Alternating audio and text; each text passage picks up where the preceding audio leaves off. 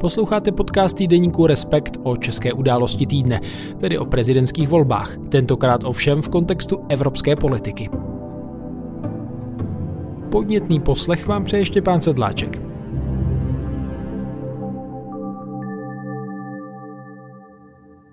Prezident Macron, asi jste zapomněli, že Francie je jediná jaderná velmoc v Evropě. Prezident Macron. Prezident Macron byl u Bidena.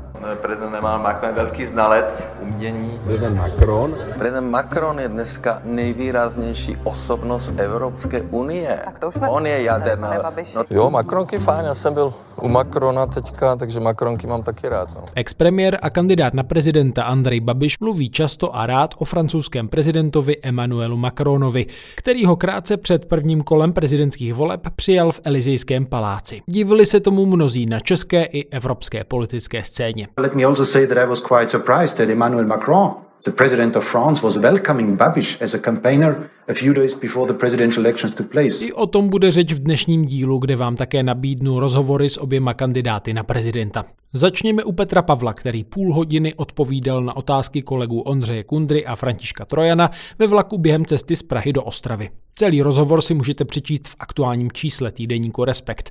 Tady je menší ochutnávka. Omluvte prosím lehce sníženou kvalitu audiozáznamu. Vy mluvíte o tom, že na hra chcete vrátit slušnost, profilujete se jako prozápadní, proevropský politik. Váš protikandidát Andrej Babiš říká podobné věci, vedle toho slibuje všem cokoliv, včetně ukončení války na Ukrajině a do toho na vás útočí. Říká, většinou, říká to většinou důraznějšími slovy, tak nebojíte se, že řadu lidí strane na svoji stranu, že si s vás s vaším čím výrazným konkrétním rozdílně nespojí? No, ono záleží na tom, jestli se někdo chce řídit fakty, anebo jenom slovy. Hezké české přísloví říká, že slibem nezarmoutíš a Andrej Babiš těch slibů v průběhu své politické kariéry vyslovil tolik, že stačí ne si něco vymýšlet, tak jak to dělá on, ale stačí jenom udělat soupis těch jeho slibů a podívat se na to, kolik z nich vlastně zrealizoval. A nebo stačí poukázat na to, jak se Andrej Babiš v průběhu své politické kariéry choval, co dělal. A dneska v debatě ráno jsme třeba řešili to, že Andrej Babiš poukazoval na to, jak za jeho premiérství se lidem nejvíc rozrostly úspory No ale je potřeba si říct, za jakou cenu. Protože pokud lidem rozhazují peníze plnými, plnými náručemi za cenu toho, že vytvořím největší deficit v historii, který potom bude muset někdo, někdo umořit, no tak je to velice nezodpovědný a velice nefér vůči těm lidem, protože lidé bohužel se na to nedívají z hlediska příčin a, a důsledků, ale dívají se na to tak, že za Bobiše bylo skvěle, protože on jim rozhazoval peníze a za Fialy teď bude špatně, protože on to musí napravit. Je asi menšina lidí, kteří si řeknou, že ten počátek toho problému byl právě u Babiše. A to, tohle asi potřeba říkat férově, protože jinak lidé mohou opravdu uvěřit těm překrucováním faktů, ale s tím překrucováním faktů se dostáváme do slepé uličky. Je ta dynamika, že Andrej Babiš něco naslibuje a pak někdo jako schrne to, co nasliboval a nesplnil. Je tady s námi už 8-9 let a Andrej Babiš má stále kolem 30%. A a zároveň v těch 14 dnech prezidentské volby může kromě faktů rozhodnout i nějaký dojem, tak nebojíte se, že v tom dojmu zkrátka zvítězí ty uh, sliby Andreje Babiše a ne třeba nějaké vaše téma? No, víte, co se říká, že uh, každý národ si zaslouží, nebo má takovou vládu, jakou si zaslouží. A pokud uh, u většiny lidí zvítězí přesvědčení, že prázdná gesta a sliby jsou lepší než politika založená na faktech a na upřímnosti, no pak si asi zasloužíme populistického prezidenta, případně i populistickou vládu. Ale já si myslím, že tomu tak není. Já si opravdu myslím, že tady je většina lidí, kteří tohle dokážou prohlédnout a zvlášť po těch letech, kdy už mají s Andrejem Babišem i, i přímou zkušenost. Takže vždycky bude část lidí, které Andrej Babiš dokáže přesvědčit o tom, že novými sliby jim dodá zase novou naději. A některé možná přesvědčil i tím, že když jim bude sypat peníze, takže on to potom někdo zaplatí. Ale většina lidí si asi dokáže spočítat, že to, co se teď děje, tak se děje na úkor jejich dětí a případně vnuků a že eh, jednou někdo ty účty opravdu budou, bude muset zaplatit, protože i člověk bez eh, většího vzdělání a zkušenosti, eh, když mu to promítnete na jeho mikrosvět, tedy rodinu, tak chápe, že nemůže dlouhodobě utrácet víc, než si vydělá. V prvním kole vás volilo asi 150 tisíc Babišových voličů, ano, co jim chcete nabídnout, aby vás volili v tom druhém kole, nebo ještě o něco víc? Samé, co nabízím všem ostatním. Já nemám speciální nabídkový program pro voliče ANO nebo voliče ODS, případně jiné strany. Já se snažím právě proto, že nejsem stranický kandidát a považuji se za nezávislého, tak nabízet to, co si myslím, že je dobré pro tuhle zemi a, a pro většinu jejich, jejich občanů. Jestli je to dobré pro, pro voliče ANO, to já opravdu nechci posuzovat. Andrej Babiš mluví o tom, že by rád uspořádal mírový summit v Česku. Vy mu potom mluvíte, že to je iluze, ale ne, neděje se v politice i to, že i malý nebo střední hráč, že se i takovému hráči povede něco takového, něco velkého. To není pochyb. A já jsem nemluvil zrovna o tomto samitu, že to je iluze, ale že to není úplně reálné. A mluvil jsem o tom, že takovýhle, taková myšlenka se realizuje trošku jiným způsobem. Tedy ne to, že oznámím, že chci uspořádat mírový summit, ukončí válku. A my bychom mohli klidně mít ambici takový mírový summit uspořádat, ale nejdřív k němu musí dospět podmínky. A těmi podmínkami je alespoň příměří na Ukrajině, ochota Ruska vůbec vést jednání, ochota Ukrajiny zahájit jednání ve stavu, kdy ještě 20% jeho území je okupováno. A pak taky ochota nejenom našich spojenců, ale i dalších světových nebo globálních mocností se na něčem takovém podílet, protože dneska třeba víme, že velkým hráčem, který má vliv na Rusko, je Čína. A Česká republika rozhodně nemá moc velké páky na to, aby eh, přesvědčila Čínu k většímu tlaku na Rusko, případně eh, aby eh, dokázala ty státy skoordinovat tak, že budou mít zájem na mírové dohodě. Takže tady asi mnohem realističtější přístup České republiky by byl vyvinout iniciativu v rámci NATO, v rámci Evropské unie, být e, možná i lídrem e, iniciativní skupiny zemí, které e, to téma budou tlačit dopředu a až se to bude jevit jako reálné, že teda vůle k takovému samitu bude a budou nazrávat i konkrétní podmínky, tak nabídnout hostování toho samitu. To mě připadne jako realistická varianta.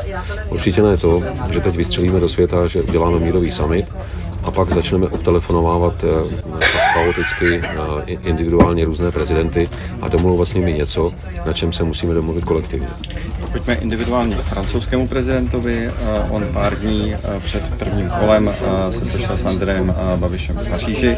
Kontaktovali francouzi kvůli podobné schůzce i vás? Ne, nekontaktovali a já to považuji za nestandardní, protože na jedné straně samozřejmě francouzský prezident může eh, přijmout kohokoliv kdykoliv, na druhou stranu eh, nebývá zvykem eh, ve slušných demokraciích, že prezidenti přijímají prezidentské kandidáty několik dní před volbami.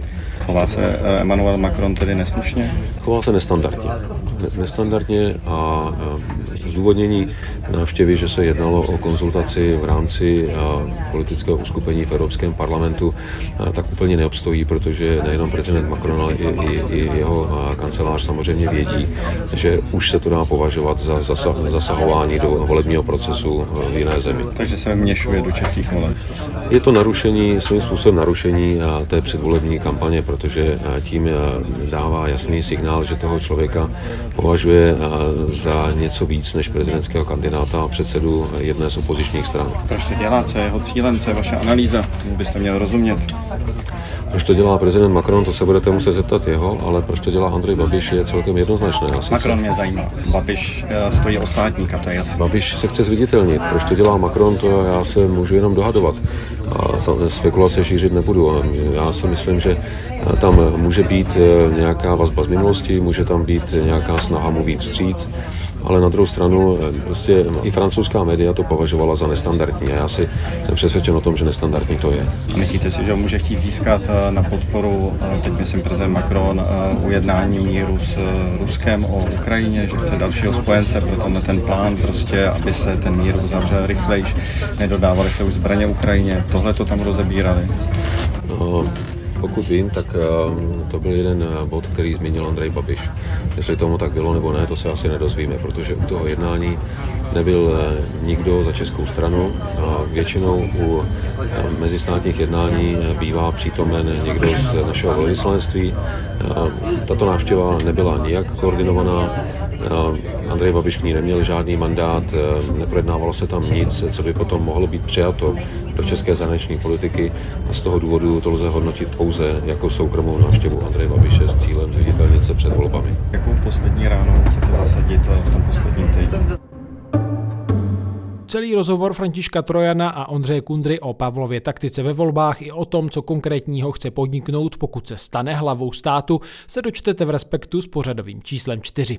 Rád bych vám teď pustil také ukázku z rozhovoru s Andrejem Babišem, ale ten týdeníku Respekt odmítl poskytnout interview. Naše reportérka Ivana Svobodová nicméně minulý týden, stejně jako další novináři, využila toho, že expremiér Andrej Babiš vyrazil na hrad podívat se na vystavené korunovační klenoty a čekal ve frontě. Při té příležitosti se ho ptala na jeho plán, jak chce nastolit v Evropě mír, o němž ve své kampani často mluví. Vláda mluví stále o válce a já tu válku nechci a proto říkám, že je potřeba mluvit o míru.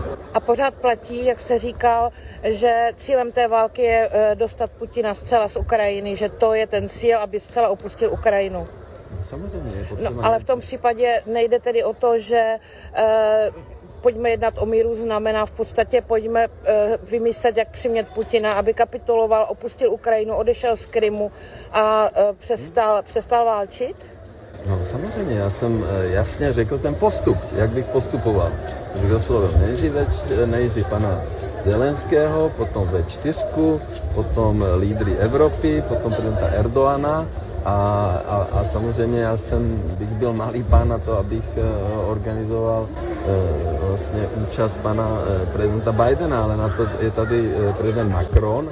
No a potom je potřeba se domluvit a potom samozřejmě by se vyjednávalo, aby došlo k tomu, že Putin opustí Ukrajinu a že ta válka skončí. A neznamená to porazit Putina?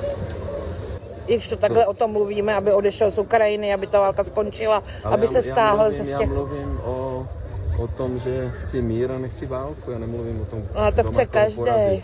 Přece no, nikdo potom, nechce víc mír než Zelenský a celá Ukrajina. Výborně, tak a co pan premiér pro to udělal? Mě 6 měsíců předsednictví nedělal vůbec nic, nezvolal ani jedno mimořádnou Evropskou radu, mohl zavolat Charles Michelovi, mohl něco udělat neudělal nic. Takže Pane já... Babiši, s tím, jak porazit Putina, si hla, uh, uh, láme hlavu celý svět, i všechny struktury, ve kterých jsme účastní, jak Evropská unie, a vy, tak a vy mluvíte NATO. s těmi prezidenty, vy ne, já s nimi mluvím. No, takže já mám takový program a já nechci tady se s vámi dohadovat.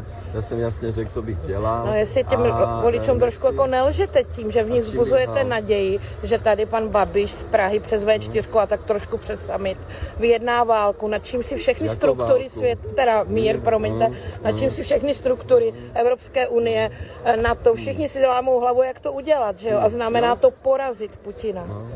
Je to tak? Znamená to porazit Putina? Znamená to, aby Putin odešel z Ukrajiny, aby skončila válka. A neznamená to porazit Putina? Prosím vás, já nemám ambice, já říkám, že musí skončit. Proč mi tady zkoušíte zase? Ale já se já... snažím dostat vaší mysli, protože to vy, vy mluvíte protichudně, mluvíte o míru, vyjednat mír, pojďme o tom mluvit. Na druhou stranu mluvíte o tom, že Putin musí o, prostě odejít kompletně z Ukrajiny, což prostě tomu se říká porážka a, a nebo přimět ho prostě k tomu, aby se stáhl kapitulace. Hmm. A není tomu úplně rozumět, tak se snažím pochopit, jak vy to vlastně doopravdy já, myslíte. Já, já jsem na to řekl před chvíli a mě je líto, že to nechápete. Mě taky, no. No, tak eh, protože vy jste nikdy nejednala se žádným prezidentem a, a pro, protože zkrátka eh, já jsem jiný a vy jste jiná, takže nechte to už na mě.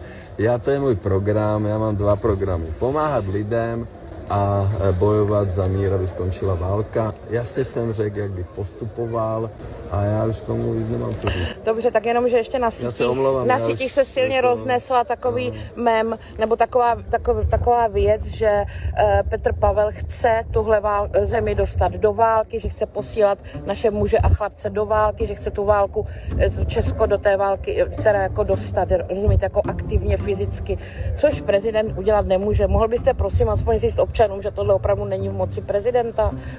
Já znovu opakuju, že tato vláda mluví o válce. Já, vlád, já válku nechci. Kandidát na prezidenta Petr Pavel rozumí armádě. Jo, a má hezký knír, jak říkal pan, eh, pan prezident, to je tak asi všechno, čemu rozumí a pro Českou republiku neudělal vůbec nic od 30. dubna 2015, když odešel do NATO. Takže já se nepotřebuji k němu vyjadřovat a nepotřebuji komentovat, co je na síti. Já jsem to jasně řekl a já už tomu nemám co říct. Hostem podcastu týdeníku Respekt je Kateřina Šafaříková, zpravodajka v Bruselu pro týdeník Respekt, hospodářské noviny a server Aktuálně. Ahoj Katko.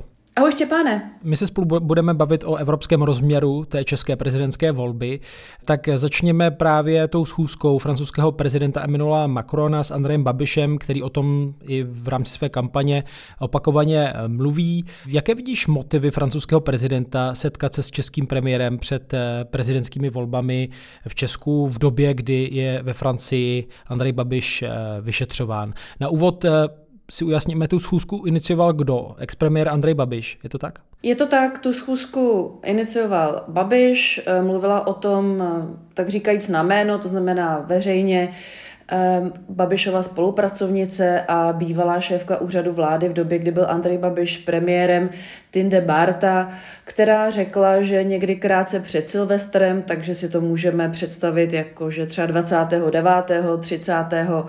prosince Babiš napsal sms což je jeho oblíbený způsob komunikace, tak napsal sms eh, Macronovi, eh, že by se s ním rád eh, potkal a on na to poměrně rychle odpověděl a ta odpověď byla kladná. Takhle to teda aspoň veřejně právě vypověděla Tinde Barta, takže ano, bylo to na žádost Andreje Babiše. No a co vidíš za tím uh, oui francouzského prezidenta co, co myslíš, že je jeho, mm, řekněme, motiv za takovou schůzkou? Chtěl prostě vyhovět, nebo tam má i nějakou vlastní agendu? Tu věc lze rozdělit do dvou takových paží, jo, nebo částí.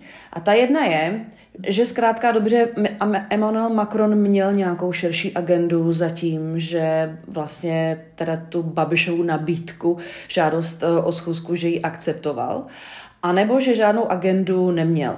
Já, když jsem se snažila zjistit jeho možné motivy, tedy tu možnou agendu, eh, tak jsem mluvila i třeba s člověkem, který o něm napsal knihu, takový politický portrét, jmenuje se Joseph de Vec, eh, pracuje, že v Paříži, v institutu Montaigne. Um, a ten mě vlastně říkal, nevěděl samozřejmě o těch motivech, a říkal mi, že tak, jak Macrona mohl poznat, tak, jak ho popisoval, tak, jak ho zná, ať už osobně nebo z nějakých dokumentů a z jednání, že je docela dobře možné, že v zásadě žádnou konkrétní agendu skutečně neměl, že se mu ozval člověk, který kterého zná, zná ho z Evropské rady v době tedy, kdy byl Andrej Babiš premiérem nebo jako z jiných formátů.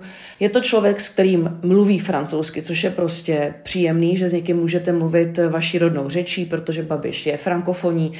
A Macron samozřejmě věděl, že Babiš je součástí stejné politické frakce eh, na půdě Evropské unie, Evropského parlamentu a že to je člověk, který nějakým způsobem se možná vrátí do role eh, premiéra, ačkoliv momentálně tedy premiérem není. Do jaké míry věděl Emmanuel Macron těsně před Silvestrem, kdy přesně se koná první kolo prezidentských voleb Česku? Do jaké míry to zjišťoval? Nechal si udělat nějaké podklady? Nevíme. Ale už mnou zmiňovaný Devek zmínil, že je docela dobře možné, že Macron prostě nějak výrazně neuvažoval o tom, že ne a řekl si, OK, tak znám ho 20 minut, eh, na začátku nového roku Francie má takový zpomalený rytmus, začíná se prostě až řekněme eh, kolem toho 15. tak jako ostřeji pracovat, tak ho tedy přijmu. To je teda ta první část odpovědi. A ta druhá část odpovědi je, že teda nějakou agendu měl. A jakou agendu měl, to my nevíme. To můžeme jenom spekulovat. A ty spekulace sahají od toho, že třeba mohlo Macrona zajímat, co všechno Babiš ví o Danielu Křetínském, který je prostě ve Francii ehm, aktivní, kupuje tam, vlastní tam ehm, elektrárny, eh, kupuje média, zejména má tedy menšinový, ale přesto podíl v deníku Le Monde, což je v zásadě součástí francouzského národního bohatství dneska už eh, deník Le Monde a tak dále. Eh, na druhé straně je zájem Francie účastnit se tendru na dostavbu Dukovan, čili mohl mít Macron důvod s Babišem mluvit a zeptat se ho, co se v zásadě děje. Já jsem se obrátila na uh, novou mluvčí, ale nereagovala vůbec. Na te- telefony zůstávaly hluché, na e-mail nereagovala, takže zatím jsem relativně s touto žádostí u zdi, abych tak řekla, nebo před zdí. Francouzská finanční prokuratura Respektu potvrdila, že nadále předběžně vyšetřuje Andreje Babiše a jeho nákupy nemovitostí ve Francii přes offshoreové firmy. Víme o tom prověřování, které běží už bezmála rok něco nového a jak závažný tento případ pro Andreje Babiše může být? Vyšetřování Andreje Babiše skutečně pokračuje. Pro řadu lidí to zní možná jako banální konstatování, protože to vyšetřování, které tedy oficiálně začalo v únoru 2022, nikdy nebylo zrušeno, přerušeno. Nicméně Andrej Babiš po prvním kole prezidentských voleb prohlásil, že vyšetřován není a uváděl, jako vlastně argumentoval nebo jako důkaz uváděl, nekontaktoval v tomto smyslu a jak tedy redakce Respektu, tak další česká média kontaktovala eh, dotyčného eh, prokurátora, respektive jeho mluvčího a ten potvrdil, že Andrej Babiš je skutečně dále vyšetřován, že tedy nebyl zatím kontaktován ve smyslu, že by bylo potřeba ho třeba předvolat eh, k výslechu, ale to neznamená, že vyšetřován není. K tomu předvolání zjevně dojde pravděpodobně dříve či později, možná, možná že až později, ale v každém případě dojde. Zatím nedošlo, ale platí tedy, že Andrej Babiš vyšetřován je. Pro něj eh, osobně to je vlastně relativně závažné, jenom eh, uvedu, že on je vyšetřován pro podezření z si praní špinavých peněz a daňové úniky, protože si eh, koupil přes řetězec několika offshoreových společností dvě nemovitosti a několika hektarový pozemek mm, v Provence, v eh, obci Mužan na jihu Francie, proto je vyšetřován, což je v případě politiků vlastně docela eh, závažný přečin. Proč? Protože politici z pravidla chtějí po svých občanech, aby řádně platili daně a jsou součástí procesu, který eventuálně no, nové zákony na výběr daní navrhují a nyní je tedy Andrej Babiš, bývalý premiér a kandidát kandidát na prezidenta ten, který je vyšetřován pro daňový únik v jiné zemi. Tak v tomto smyslu to je vlastně relativně závažné.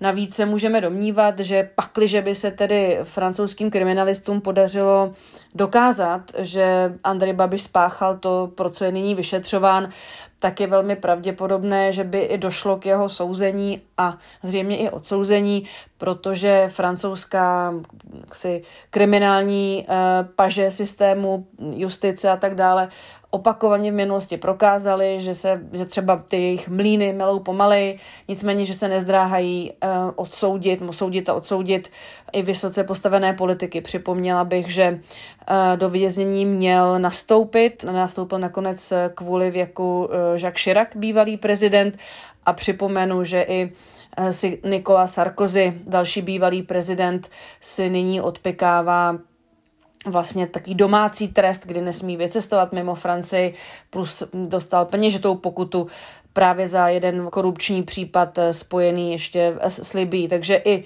politici, kteří jsou stále aktivní, což je Nikola Sarkozy, kteří byli francouzští prezidenti, tak i na ně eh, dopadla spravedlnost. Tak lze předpokládat, že když eh, se zkrátka dobře francouzské prokuratoře podaří prokázat, že skutečně k těm dvěma přečinům eh, došlo, tak eh, Andrej Babiš bude i ve Francii odsouzen.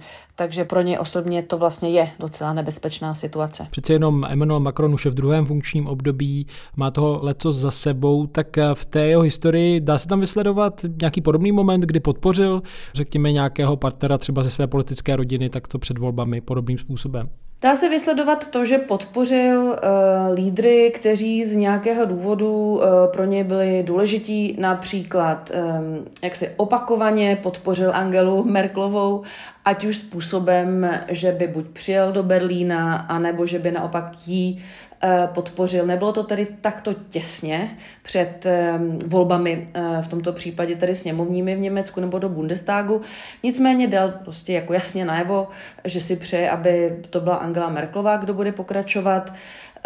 Vlastně podobným způsobem přijal Volodymyra Zelenského, než se stal ukrajinským prezidentem, protože prostě zjevně teda Macronovi záleželo na tom, aby podpořil někoho, o kom si myslel, že by se měl stát ukrajinským prezidentem, nebo taky podpořil brazilského, jestli se nepletu, Lulu v, v tomto případě. A těch podpor zase nebylo tolik, ale prostě Macron to někdy dělá. Naopak bych eh, teda vlastně měla připomenout, že ve chvíli nebo v momentě, kdy se konaly loni eh, nové francouzské volby, tedy v, ve kterých byl Macron potvrzen, tak vlastně na podporu Macrona potom napsalo několik politiků v Evropě společný podpůrný dopis, protože vlastně nechtěli, aby se, aby v těch volbách prezidentských ve Francii vyhrála uh, kandidující uh, Marine Le Pen, takže Macronovi se potom dostalo této podpory, která samozřejmě jako je jiná, než když uh, jak si přijmete toho kandidáta osobně v Elizejském paláci na 20 minut. Ale faktem je, že i ta podpora obráceně se vlastně docela děje. Ty jsi zmiňovala Angelu Merkel, ta vlastně pochází z jiné té politické rodiny, z evropských skupin, tedy z křesťanských demokratů, z lidové strany a současný lídr téhle skupiny frakce v Evropské unii v parlamentu Manfred Weber na stranickém briefingu uvedl, že tedy na Andreje Babiš Babiše v Evropě nikdo není zvědavý, nebo přesněji eh, řečeno řekl, že na ně rozhodně nikdo eh, nečeká v Evropě. Well, nobody is waiting on European level for Babiš. Nobody. Nobody really is waiting. Uh, he's uh, even having the outcome of the court case in mind, but he is still seen as a person who has some problems to make a distinction between his business interests and his state interests. That's, I think, obvious. He is uh, uh, an ally of uh, Viktor Orban, if I may say so. Putin friend, Viktor Orban. Uh, that is also what we perceive, and that's why let me also say that I was quite surprised that Emmanuel Macron, the president of France, was welcoming Babiš as a campaigner a few days before the presidential elections took place. So I think also Renew has to consider is this really the right partner we have there in the Czech Republic. Um, so again, nobody is waiting for Babiš. A ještě to zopakoval jednou. A také vyjádřil podív nad tím, že se s ním právě Emmanuel Macron před volbami sešel a, a potom tedy výslovně podpořil v českých volbách eh, prezidentských Petra Pavla. I'm happy that uh, the second candidate Pavel uh, did a great job. He arrived as number one and he has a good chance to win in the second round. Um, he is a strong leader. He knows the European level. He was based in the NATO. He's uh, experienced and respected uh, in this regard. I also think it is, uh, in the Czech tradition, a good thing to have an independent person elected as president of the country.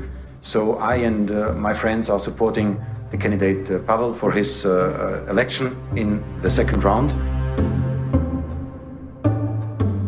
Jak čteš, jak čteš tuhle podporu od Manfreda Webera z EPP právě pro Petra Pavla a i celé to jeho vyjádření? No, e, zase jako opět, jo, můžeme to číst vlastně dvěma způsoby. Ten jednodušší nebo rychlejší je ten, že ano, ty jsi to sám zmínil, Weber je prostě jiná politická rodina, než je Andrej Babiš, e, bylo to na tom stranickém briefingu, takže vlastně pro Webera je to velmi jednoduché, je to jako neškodné, prostě takzvaně to nic proti ničemu, když řekne, že na Andreje Babiše nikdo nečeká, protože se tak jako očekává, e, že zkrátka dobře ty politické konkurenty člověk nebude vložně chválit, nemusí je tedy nutně hanit, ale že prostě nebude, nebude tímto způsobem chválit, takže ano, to, že řekl Weber, že na Babiše nikdo nečeká, asi vlastně překvapivé to není, naopak bylo by překvapivé, kdyby řekl, že na Andreje Babiše někdo čeká, ale Musím říct, že zároveň, a to je takoby druhá, řekněme, paže toho vysvětlení, že tenhle ten postoj dneska už najdete vlastně v řadách eh, řady liberálů a dokonce i právě francouzských, kteří by to samozřejmě neřeknou takzvaně na jméno, řeknou to spíš mimo záznam, protože Babišovo hnutí ano v rámci té frakce má vlastně docela silné postavení.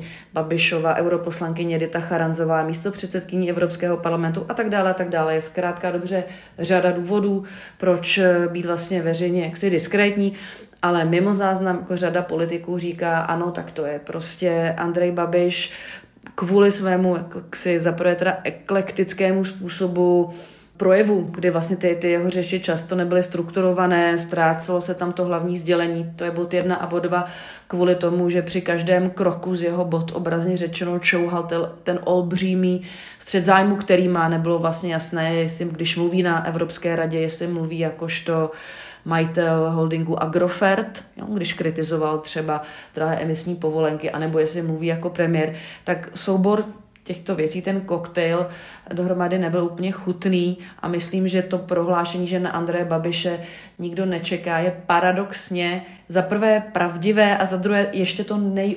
nejneutrálnější, jaké si můžeme představit, že kdybychom se bavili s nějakými ostřejšími zástupci, ať už lidovců nebo socialistů, takže by na, eh, na adresu Andreje Babiše možná padla i tvrdší slova. No, on reagoval na dotaz eh, novinářky, eh, tuším z, z média z Euroaktivu, teď si nevybavím, jak se jmenuje, ale co se dá v tomhle ohledu čekat? Myslíš, že ještě přijdou další uh, retorické zásahy do, do prezidentských voleb v Česku od těch politiků, nebo bude záležet prostě si, jestli se jich budou novináři ptát na to? Nejsem si jistá, respektive takhle, myslím si, že ne, pakliže by došlo k nějaké jako dramatické události a teď eh, opravdu dramatické události typu, a to je skutečná jako fabulace, jo, řekněme, že by prostě příští týden na politické mítingu těsně před tím druhým, druhým kolem prezidentských voleb. Prostě nedej bože, byl někdo zraněn, došlo k nějaký, nějakému prostě dramatu, kde by skutečně jako hrozilo, že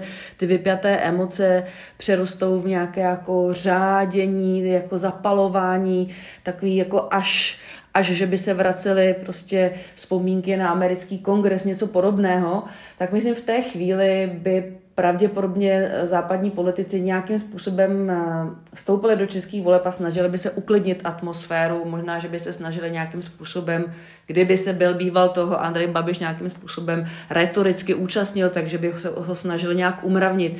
Ale protože si nemyslím, že k něčemu takovému dojde, v každém případě doufám, že k něčemu takovému nedojde, tak si nemyslím, že eh, tím pádem západní politici budou vstupovat. Tady je prostě potřeba říct ještě jedna věc. Řada lidí vlastně je ráda, že jak to tak vypadá, tak zkrátka, protože vývoj v České republice možná není jakoby ideální, jo, ve smyslu nepatříme pořád mezi země, které mají jako nejlepší evropské nápady, nejsme v té mainstreamové evropské rodině, to znamená u eurolidovců, ale v zásadě zejména tedy dojezd toho českého předsednictví je ten, že Česko se jako nově etablovalo jako takový klidný, racionální, efektivní, tomto smyslu vlastně spolehlivý evropský partner. A zájmem většiny evropských politiků, většiny tedy těch států, je, aby to takto zůstalo.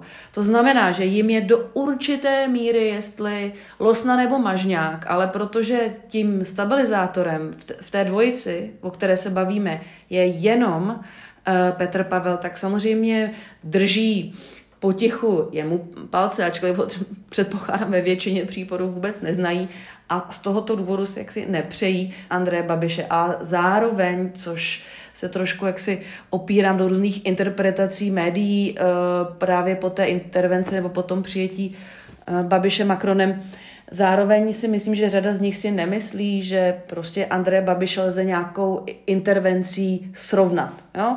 Kolegové někteří říkali, jasně, ono je vlastně dobře, eh, že Macron Babiše přijal, protože to je jakoby poslední způsob, poslední moment, kdy mu říct, hej, jako chovej se tak a tak, protože my chceme, abyste zůstali stabilní partner, my chceme, abyste dál podporovali Ukrajinu a Babiš v případě Ukrajiny se vyjadřuje docela nejasně. Ale myslím, že při těchto interpretacích zapomínáme na to, že si nemůžou myslet politici, že jedna 20-minutová nebo jeden i 40-minutový rozhovor, co tedy Andrej Babiš tvrdí, že tak dlouho trvala ta konverzace s, s Macronem, že jedna takováhle intervence může nějakým způsobem změnit Babišovo chování nebo Babišovu politiku. A tohle to si myslím, že ví většina evropských politiků, takže opravdu jejich teď zájem je, aby vyhrál Petr Pavel a jejich strategie je pokud možno se držet zpátky a držet eh, českému elektorátu palce. A přeci jen řekla bys, že, že to, co udělal Emmanuel Macron, možná i to, co v tom vyjádření řekl Manfred Weber, že to je za nějakou pomyslnou hranicí těch běžných mravů v evropské politice, jak se chovat před volbami v členském státu, eh, předtím, než tedy znají výsledky a můžou pogratulovat vítězům. Není to časté, to je pravda. Jestli to je za hranicí mravů, Myslím si, že to je, zále- že to je otázka interpretace. Proč? Protože Evropa, a teď jako nebudu tady dávat daleko sáhlou politologickou přednášku, ale prostě faktem je, že v roce 2023 řešíme na evropské úrovni násobně, skutečně jako téměř exponenciálně víc věcí, než v roce 2013, 2003, 93. Prostě až 80% agendy, kterou máme doma v Česku, tak je dneska nějakým způsobem buď ovlivněná nebo přímo motivovaná nejprve tady z té evropské úrovně. Proč o tom mluvím? Protože tím pádem logicky je zájem ostatních politiků um, udržet tím pádem jako Českou republiku, jak jsem o tom mluvila, jako ten, ten toho stabilizátora, nebo minimálně ten, tu, jako tu stabilní součást té jedné velké mozaiky. A z těchto důvodů oni se cítí být, a mají vlastně v tomhle pravdu, více jaksi odpovědní nebo více jako vstažení do té celoevropské debaty. A tudíž si, si můžou myslet, že je úplně v pořádku, když před nějakými volbami důležitými řeknou, hej, prostě tohle to jakoby možná ne úplně zelený nebo ne úplně růžový kandidát, ale je to prostě nějaký, nějaký demokratický, stabilní, mainstreamový, důvěryhodný partner. To druhé úplně ne. A my si přejeme, a chceme kvůli stabilitě celé Evropy, aby to byla spíš teda varianta A.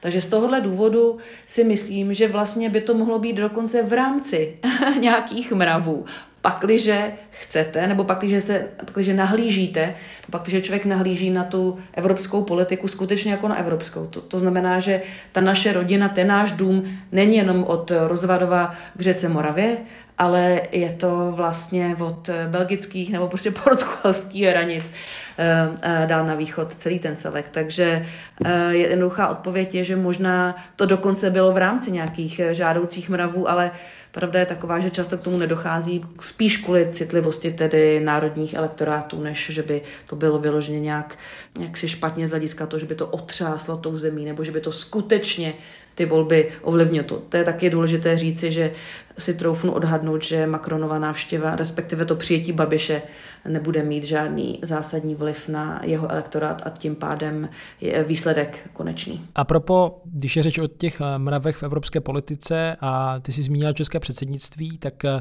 otěže už převzali tedy eh, Švédové. Eh, a ta kladívka nebo paličky, štafetu převzali Švédové. Já vím, že prostě patří k těm dobrým mravům eh, i v rámci komise a rady chválit to předsednictví při, tom, při jeho konci, při tom převzetí, ale přeci jenom teď, když se spolu bavíme 20. ledna, tak eh, řekla bys odstupem, že to byl na standardní výkon, co předvedlo předsednictví pod taktovkou českých úředníků i politiků v čele s Petrem Fialou? Je to prostě fakt, že ten výkon byl nadstandardní a dokonce myslím, že to o tom jako nesvědčí, což eh, je ve tvé otázce a správně zmíněno to, že eh, Ursula von der Leyen nebo eh, Charles Michel, že na té závěrečné tiskovce tak jako až jako dojemně poblahopřáli, poděkovali Petru Fialovi, protože prostě pravda je taková, že se takto děkuje, byť možná z méně přívlastky, kratší dobu, ale prostě děkuje se vždycky. Ale uvedu jednu historku, o které vlastně se mluví méně, která myslím je docela ilustrativní a vlastně dokazuje, no, potvrzuje to, že to předsednictví se Česku skutečně podařilo. A sice ten předposlední týden to předsednictví probíhalo vyjednávání mezi Evropskou komisí, e, radou a evropskými poslanci o části toho klimatického balíčku Fit for 55. Radu tam tehdy zastupovala právě Česká republika, čeští diplomaté.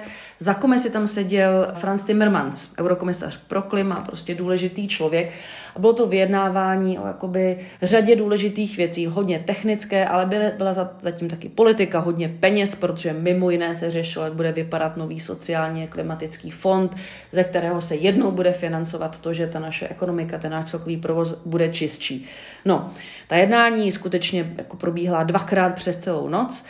Podařilo se to, došlo tedy k dílu, došlo k dohodě a e, ve dvě hodiny ze soboty na neděli, ten jaksi předposlední e, víkend předsednictví, tak když se tedy už jako děkovalo, už byli všichni unavení, chtělo se odejít, tak Franz Timmermans, což mi poté ty čeští diplomaté, kteří u toho byli vyprávěli stejnými slovy, takže nemám důvod tomu nevěřit, tak si vzal Franz Timmermans slovo a řekl jim, Češi, od vás se vlastně moc nečekalo a zejména ve věci klimatu. Proč? Protože jste vlastně trochu eh, klimatoskeptici, protože vaše vláda je kritická nebo má takový ten nátěr euroskeptiků. ODS sedí ve frakci ECR, což jsou euroskeptici z Poláky, není to žádná mainstreamová proevropská strana.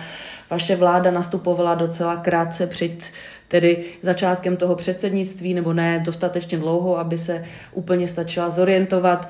Um, těch důvodů bylo X. A vy jste zejména v oblasti, která, kde to nikdo nečekal a která je super těžká, vy jste předvedli mimořádný výkon.